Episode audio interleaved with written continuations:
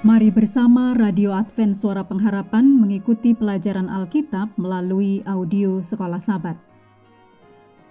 Shalom bagi semua sahabat pendengar.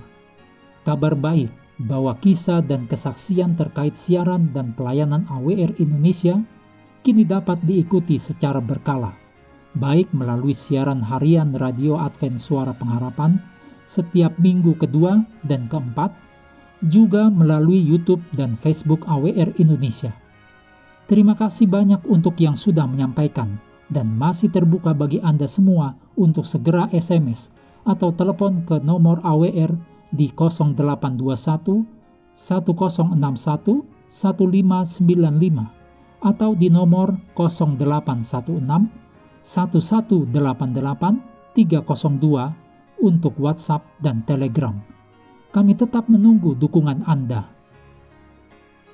Selanjutnya kita masuk untuk hari Selasa tanggal 28 Juni. Jalan memutar tak terduga. Bagian pertama, lembah. Mari kita mulai dengan doa singkat yang didasarkan dari Mazmur 23 ayat 1. Tuhan adalah gembalaku, takkan kekurangan aku. Amin.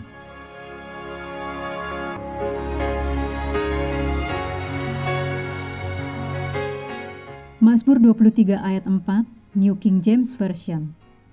Sekalipun aku berjalan dalam lembah bayang-bayang kematian, aku tidak takut bahaya. Sebab engkau besertaku. Gadamu dan tongkatmu itulah yang menghibur aku.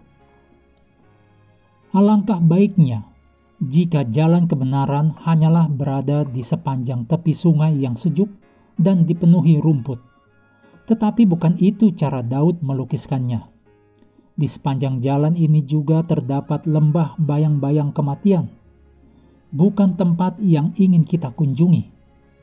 Pada waktu-waktu tertentu dalam setahun, sungai-sungai kecil yang kering dan ngarai yang ditemukan di Israel rentan terhadap banjir bandang yang bisa datang secara tak terduga dan meluap.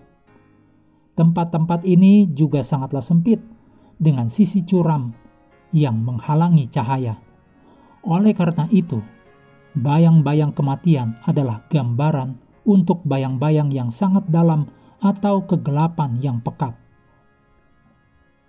Pikirkanlah tentang saat-saat Anda berada di lembah bayang-bayang kematian Anda sendiri. Seperti apakah itu? Apakah Anda memiliki rasa takut? Meskipun Anda tahu bahwa gembala ada di sana ayat Alkitab mana yang paling berharga bagi Anda saat berada di lembah bayang-bayang kematian dan mengapa? Menurut Anda, bagaimana jadinya domba itu di lembah? Apakah menurut Anda domba-domba itu pergi ke lembah sendiri, atau apakah gembala itu sendiri yang memimpin domba-domba itu? Berikanlah penjelasan untuk jawaban Anda.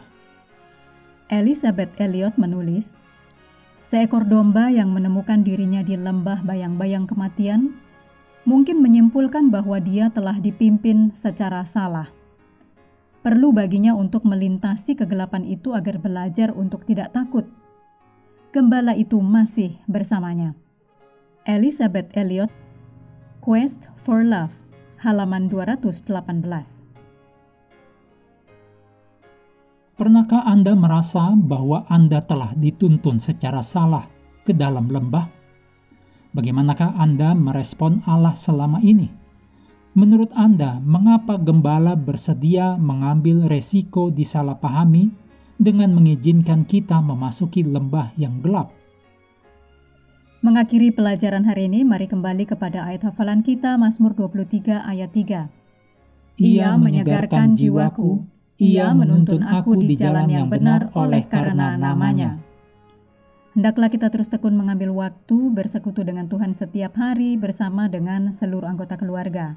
Baik melalui renungan harian, pelajaran sekolah sahabat juga bacaan Alkitab sedunia, percayalah kepada nabi-nabinya, yang untuk hari ini melanjutkan dari ulangan pasal 13. Tuhan memberkati kita semua.